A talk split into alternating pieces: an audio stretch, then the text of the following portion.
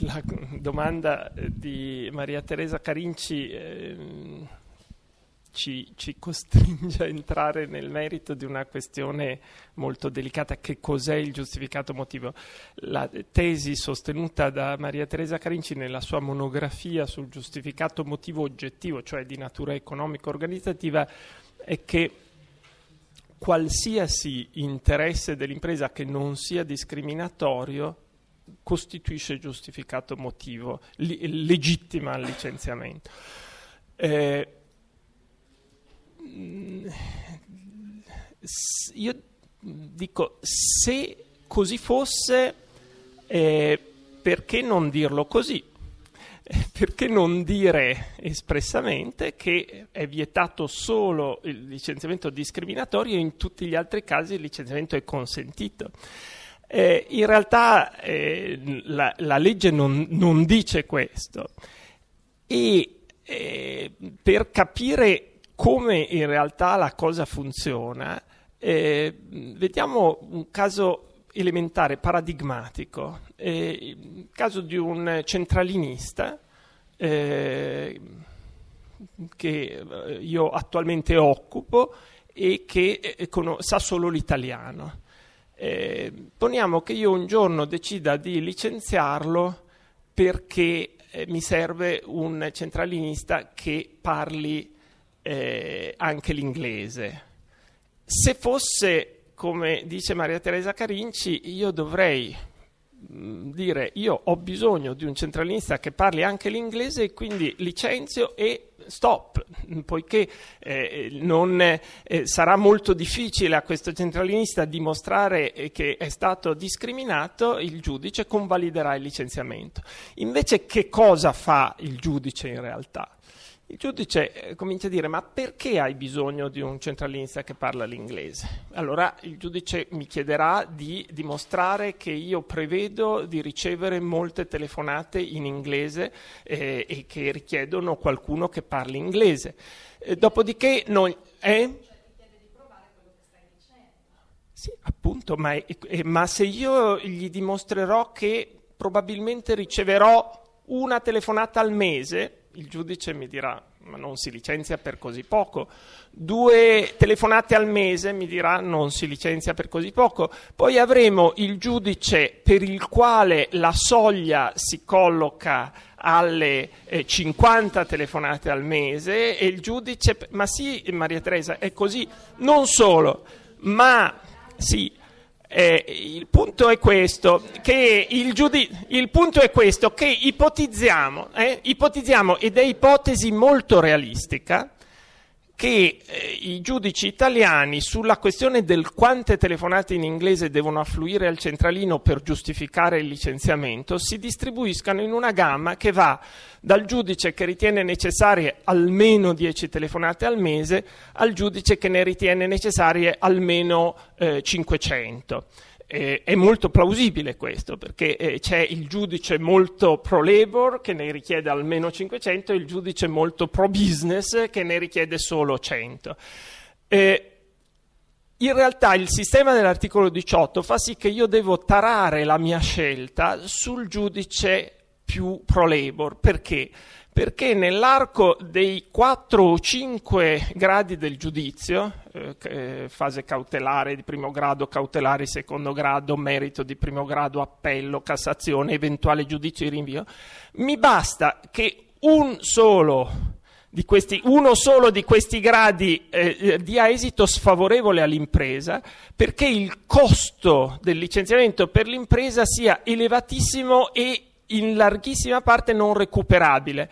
E allora perché? Perché se io perdo all'inizio e vinco alla fine, tutto il periodo intermedio fra la, la prima, il primo round e l'ultimo viene, devo pagare il lavoratore e non recupero niente. Se perdo, se eh, eh, vinco all'inizio e perdo alla fine, devo pagare tutto il periodo intermedio, più i contributi omessi e le sanzioni sui contributi. Poiché il, il giudizio può durare 6-8 anni, eh, il, eh, il risultato è troppo pericoloso. E allora, siccome io ho una buona probabilità che eh, nell'arco dei 4, 5, 6 gradi di giudizio io incocci in un giudice molto pro labor, a me basta un, di pescare una pallina nera nelle 5 o 6 manche eh, perché questo mi impedisca, mi, mi presenti un costo di eh, licenziamento molto molto elevato tale da essere di fatto ostativo al licenziamento. Questa è la situazione Maria Teresa e la situazione di fatto. Eh, lo stesso, poniamo il caso, il fattorino che non ha la patente, il, io, lo, il fattorino ha lavorato 5 anni per me, poi a un certo punto io decido che c'è bisogno della patente, lo licenzio e ci sarà il giudice che dirà ma eh, perché lo licenzi? Eh, perché mi si è allargata l'area in cui devo farlo girare. Ma di quanto ti si è allargata? Mi si è allargata di 500 metri. No, non basta questo per licenziarlo. Eh, mi si è allargata di eh, 10 chilometri, eh, proviamo con la, con la motorino, e, e che non richiede la patente, oppure va bene, ne assumi un altro, ma il fattorino lo puoi riutilizzare, regola del repechage, a far fotocopie. E, il, e, allora sarà il giudice che entrerà nel merito della questione di quante fotocopie si fanno nella mia azienda e se quindi si possa ritagliare un posto di lavoro eh, nel quale utilizzare il fattorino. Queste non sono cose teoriche, questa è la realtà quotidiana del giudizio in materia di eh, giustificato motivo. Eh, dopodiché il, l'esame delle sentenze eh, serve pochissimo per capire la sostanza delle cose, perché molto spesso il giudice determina la sua eh, ehm, scelta eh, finale secondo un certo, eh, una certa diciamo, eh, eh, precomprensione intuitiva della situazione. E poi la motiva adottando una delle tante formule eh, disponibili che può fare riferimento al divieto di sostituzione del lavoratore con un altro, può fare riferimento al fatto che non si licenzia se il bilancio è inattivo o, o una qualsiasi, ma tu esaminando quelle motivazioni non conosci la realtà che ci sta dietro. La realtà che ci sta dietro la conosce solo l'avvocato e il giudice che hanno conosciuto il singolo caso, ma l'analisi del caso non è fattibile sulla motivazione.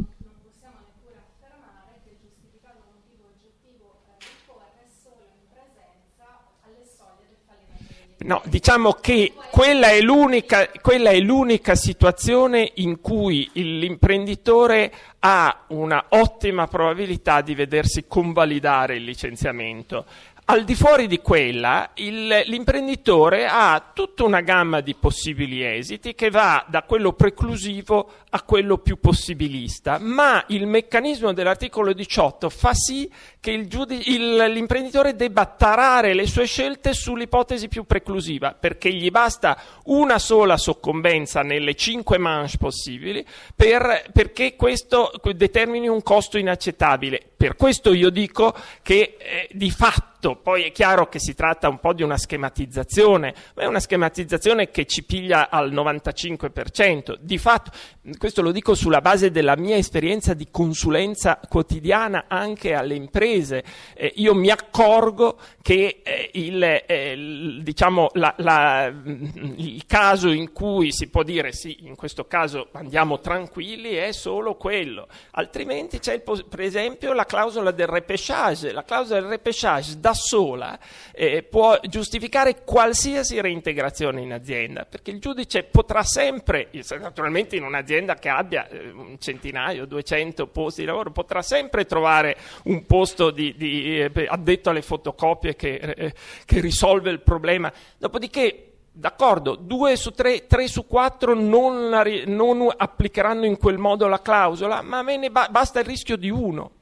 E, e, e, questo è il motivo per cui di fatto le aziende si tengono in carico una, io non so se è il 20%, eh, chi ha detto che è il 20%, ma, ma fosse anche solo il 5% eh, di organico eh, in perdita, questo è dannoso per i lavoratori, perché un lavoratore in perdita è un lavoratore che non avrà aumenti di stipendio, che viene tollerato, che viene eh, possibilmente mobbizzato perché se ne vada, mentre eh, un lavoratore più produttivo produttivo è uno che può aspirare a guadagnare di più. Allora mh, mm, io dico eh, conviene ai lavoratori che le imprese, se si fanno carico dell'investimento necessario per una buona ricollocazione, eh, va, eh, possano essere licenziati. Cioè conviene a loro, anche se nell'immediato questo è molto scomodo, può apparire, ma in realtà i lavoratori complessivamente ne trarrebbero vantaggio.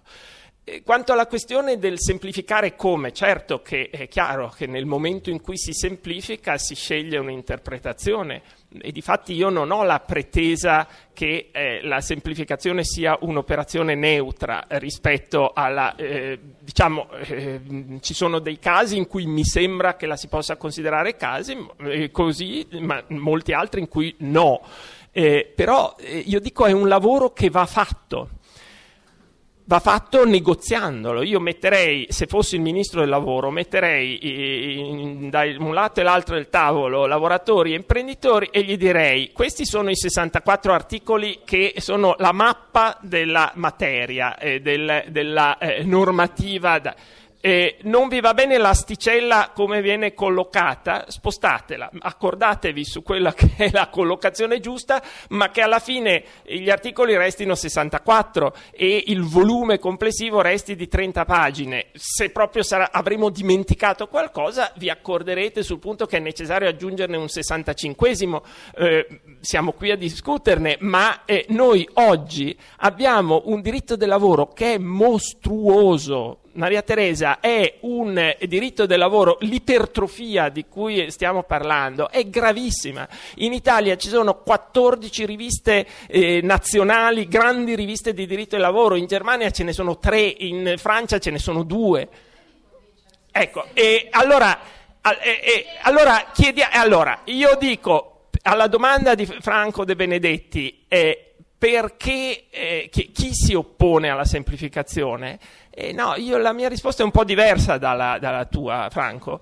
Eh, il punto è che la semplificazione può tecnicamente, è possibile soltanto ad opera dei giuslavoristi, perché eh, il farlo richiede una conoscenza eh, approfondita, fine, completa della materia che ha solo il giuslavorista navigato e il giuslavorista navigato non ha nessun motivo per farlo, perché eh, no, l'industria ne sa moltissimo, ma eh, il, se lei chiede a un non giuslavorista, un imprenditore che fa il suo mestiere, non fa di mestiere il, il, l'esperto di diritto del lavoro, eh, gli chiede di fare questo mestiere. Quelli... Questo senz'altro, questo, questo, ma no, d'accordo, ma io... Io sono convinto che gli imprenditori hanno tutto l'interesse, ma sono convinto che anche i lavoratori hanno tutto l'interesse ad avere un diritto del lavoro friendly, comprensibile. Per esempio, lo Statuto dei lavoratori ha avuto una grande fortuna, ha modificato la cultura del lavoro nazionale. Perché? Perché erano 35-36 articoli chiarissimi, semplicissimi, chiunque poteva leggerli e capire cosa dicevano. Il sindacato ha fatto un'opera molto capillare di diffusione e nel giro di sei mesi tutti sapevano qual era la regola per eh, i controlli di malattia, qual era la regola per i procedimenti disciplinari, quale per i licenziamenti e così via. E nel giro di eh, un anno eh, questo divent- ha cambiato faccia al eh, modo di essere del rapporto giuridico di lavoro. E questo non è pensabile con un codice di mille pagine. Eh, noi, eh, se vogliamo un diritto del lavoro che entri nella cultura del lavoro, eh, abbiamo bisogno di una cosa strutturalmente radicalmente diversa. E questa operazione di semplificazione può essere compiuta sol- come un'operazione chirurgica. È, è, chiaro che anch'io posso sentire il bisogno dell'operazione chirurgica, ma se non c'è il chirurgo professionista mai mi metterei nelle mani di... Allora, questa operazione la possono fare solo gli esperti di diritto del lavoro, sia pure sotto la spinta, sotto il man- con il mandato di imprenditori. E, e... Ora, i, eh, gli esperti di diritto del lavoro e ci perdono un po' in questa operazione, ci perdono perché eh, devono eh, adattare la loro cultura a un cambiamento, sono, hanno investito sulla conoscenza di quel codice, di quelle norme, di, con quella struttura e, e, e, la semplificazione gli toglie qualcosa, li costringe a rimettersi a studiare.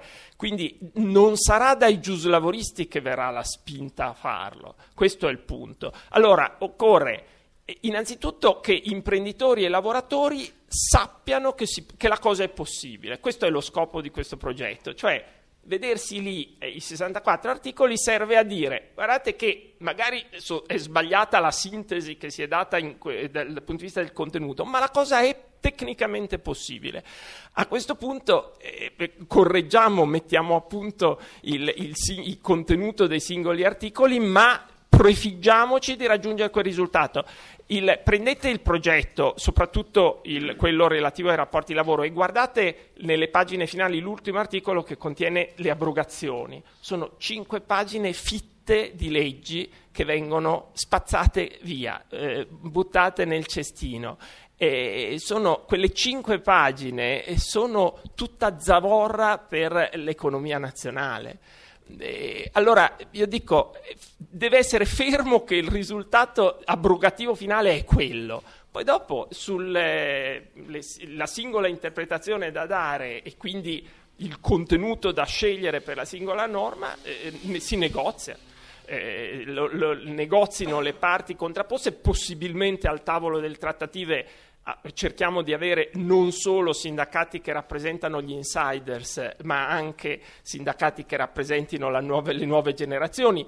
Eh, io dico eh, a questo proposito che una scelta probabilmente politologicamente indispensabile è lasciare che la norma sul licenziamento, la nuova disciplina del licenziamento si applichi ai nuovi assunti, ai nuovi rapporti di lavoro, lasciando inalterato il, eh, vecchio, eh, la vecchia disciplina per i vecchi rapporti e, e il metodo del layering, no? dell'andare per strati probabilmente è necessaria. Il progetto questo prevede, cioè che per chi è già assunto si continua a applicare l'articolo 18 eh, o la, la, vecchia disciplina, ma per tutte le nuove assunzioni si applica il nuovo meccanismo. Pensate, e tra l'altro un nuovo meccanismo che si applica a tutti quanti, cioè con una eh, corrispondente eh, estensione perché il, come vedete si eh, ridefinisce il, la, la, figura, la fattispecie di riferimento attraverso il riferimento alla dipendenza economica e quindi si tira dentro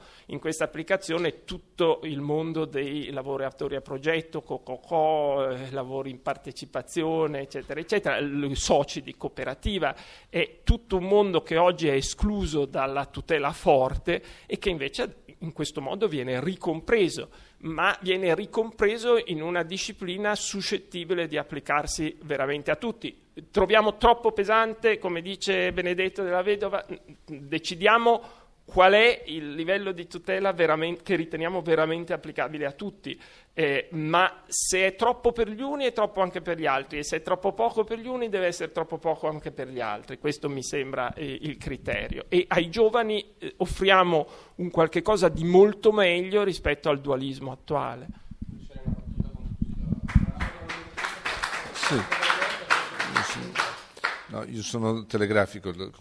La, la cosa di Kinos per esempio uno dei punti delicati è quest'idea del chi ha dato ha dato, chi ha avuto ha avuto, eh, che, che di per sé è un elemento già di, di difficoltà. Poi la discussione sull'articolo 18 io l'ho, l'ho fatta per, eh, come tutti noi, ma insomma l'ho fatta in campagne referendarie in cui siamo ancora lì nonostante siano passati dieci anni da quando i radicali proposero quel referendum. Insomma. Io sono andato a rileggermi l'articolo 30 del, del della dichiarazione di Nizza, insomma, che non dice assolutamente nulla, perché ovviamente deve essere applicato, deve essere applicato a, a, chiunque, quindi non, non, è una base giuridica. Il problema è anche di capire se, oltre a fare questa difesa minimalista della norma, cioè minimalista in quanto, beh, dopo tutto ci sono mille, diecimila sentenze che dimostrano che è di capire l'effetto economico eh, sui comportamenti reali che questa norma ha.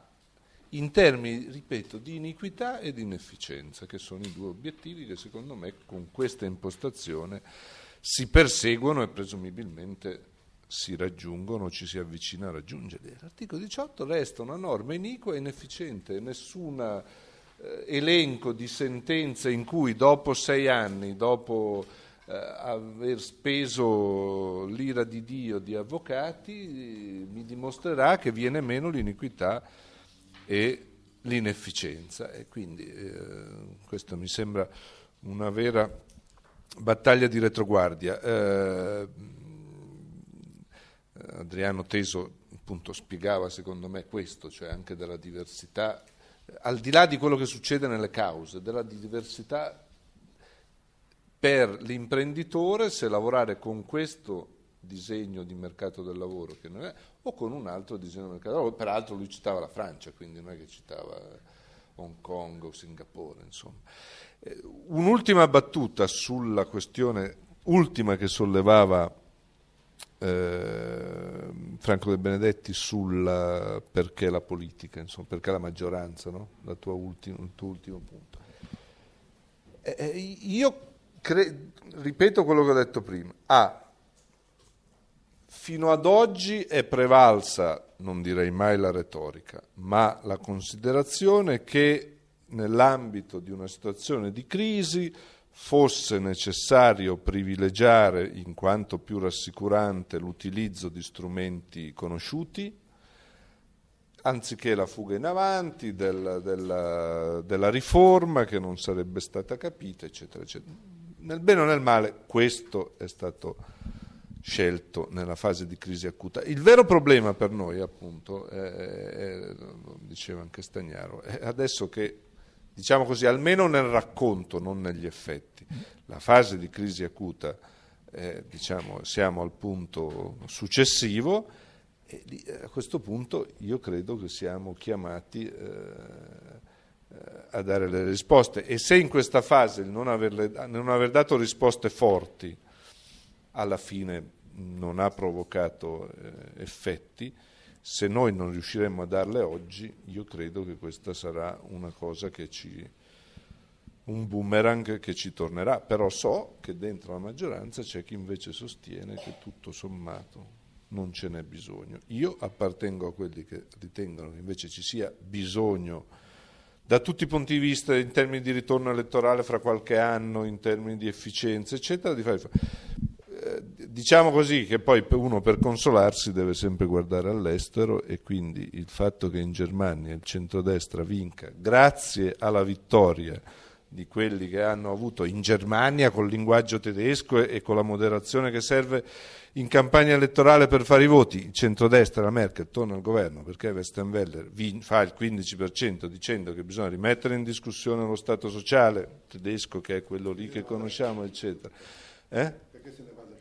Ecco, perché vuole eh, abbassare le tasse e io dico unitamente a tutto questo vuole più diritti civili, ma questo lasciamolo fuori dalla discussione di questa sera.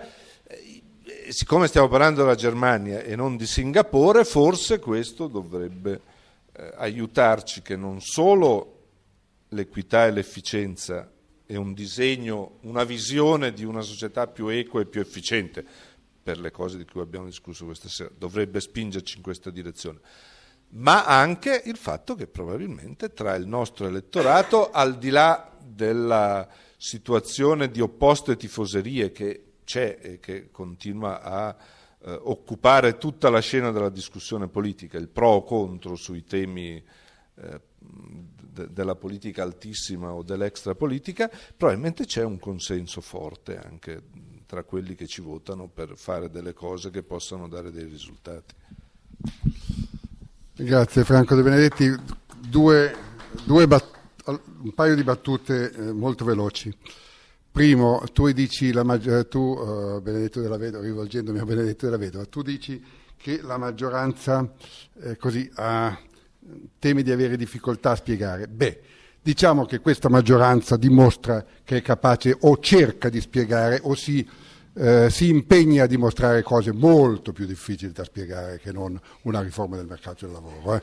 Diciamo che eh, quanto alle, sca- quanto alle scalate, con, alle scalate con le ventose abbiamo avuto recentemente degli esempi da manuale.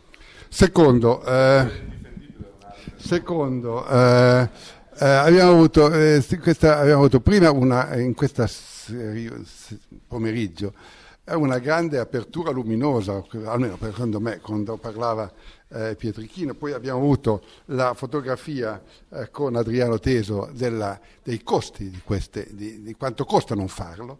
E devo dire, onestamente, devo, devo confessare che per me l'intervento di Maria Teresa Canizzi è stata veramente una doccia fredda.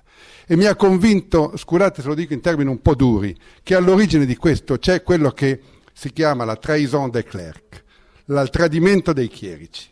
E diciamolo chiaro, a tutte lettere, è così, perché veramente si va a discutere, ma che senso ha discutere quante telefonate devo ricevere per poter licenziare? Perché non ne ricevo nessuna?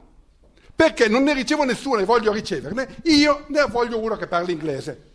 E chi mi vuole sindacare? Chi? Perché un giudice deve sindacare il business judgment? Questo non ha senso. Si dice il costo. Si dice il costo, si dice, si dice il costo, attenzione, perché il costo c'è stato, prendiamo gli esempi, impariamo qualcosa dalla crisi, no? Si è detto che la crisi avveniva perché si applicavano dei medici, dei metodi probabilistici ai fatti, agli eventi. E si è detto no, non avete considerato l'effetto tails. Quanti articoli di giornale, credo che perfino i, i, i, eh, che, che, i posteggiatori di auto sanno che cosa sono le code spesse, le fat tails. Eh, il rischio di, in questo caso è un, è un caso tipico di fat tails. Io non è che valuto la percentuale, per me ci sono dei fatti che sono devastanti e questi, anche se hanno percentuale basta, bassa, sono, sono così. Per esempio, si dice che non si può licenziare altro che quando l'azienda è in fallimento. Beh, non è vero, però i giornalisti si possono licenziare solo se, se il giornale per, ha bilanci in perdita da due anni, che non è un fallimento, però insomma è sulla quella strada. Ecco. Incomincia, se poi vai avanti un pochino di, con buona volontà, forse riuscirai anche a fallire. Eh, insomma, questo mi sembra veramente il punto. Allora, si dice, ritorniamo alla crisi. Si è detto che, che la crisi era stata causata dai, dagli incentivi perversi dei manager, che erano, in, in, che erano incentivati dall'altro. Ma non vale, per, non vale anche per i chierici questa cosa? L'incentivo perverso di cui si è parlato che hanno causato la, la, la, la crisi finanziaria. Non c'è anche qui questo caso di, di, eh, eh, di incentivi perversi. Perché non deve valere per, come valeva per i manager, non deve valere per i giudici, avvocati e consulenti di cui tutto sommato paghiamo gli stipendi. Ecco, io credo che c'è veramente un problema, eh, probabilmente cose, la, la, la, la, ragione delle tre domande che facevo è una, è che c'è un fatto culturale, che è il fatto culturale su cui è fondato questo paese. Perché, diciamocelo veramente, secondo me tu hai dimenticato una cosa da cambiare, non da abolire per carità, ma da cambiare, ed è l'articolo 1 della Costituzione.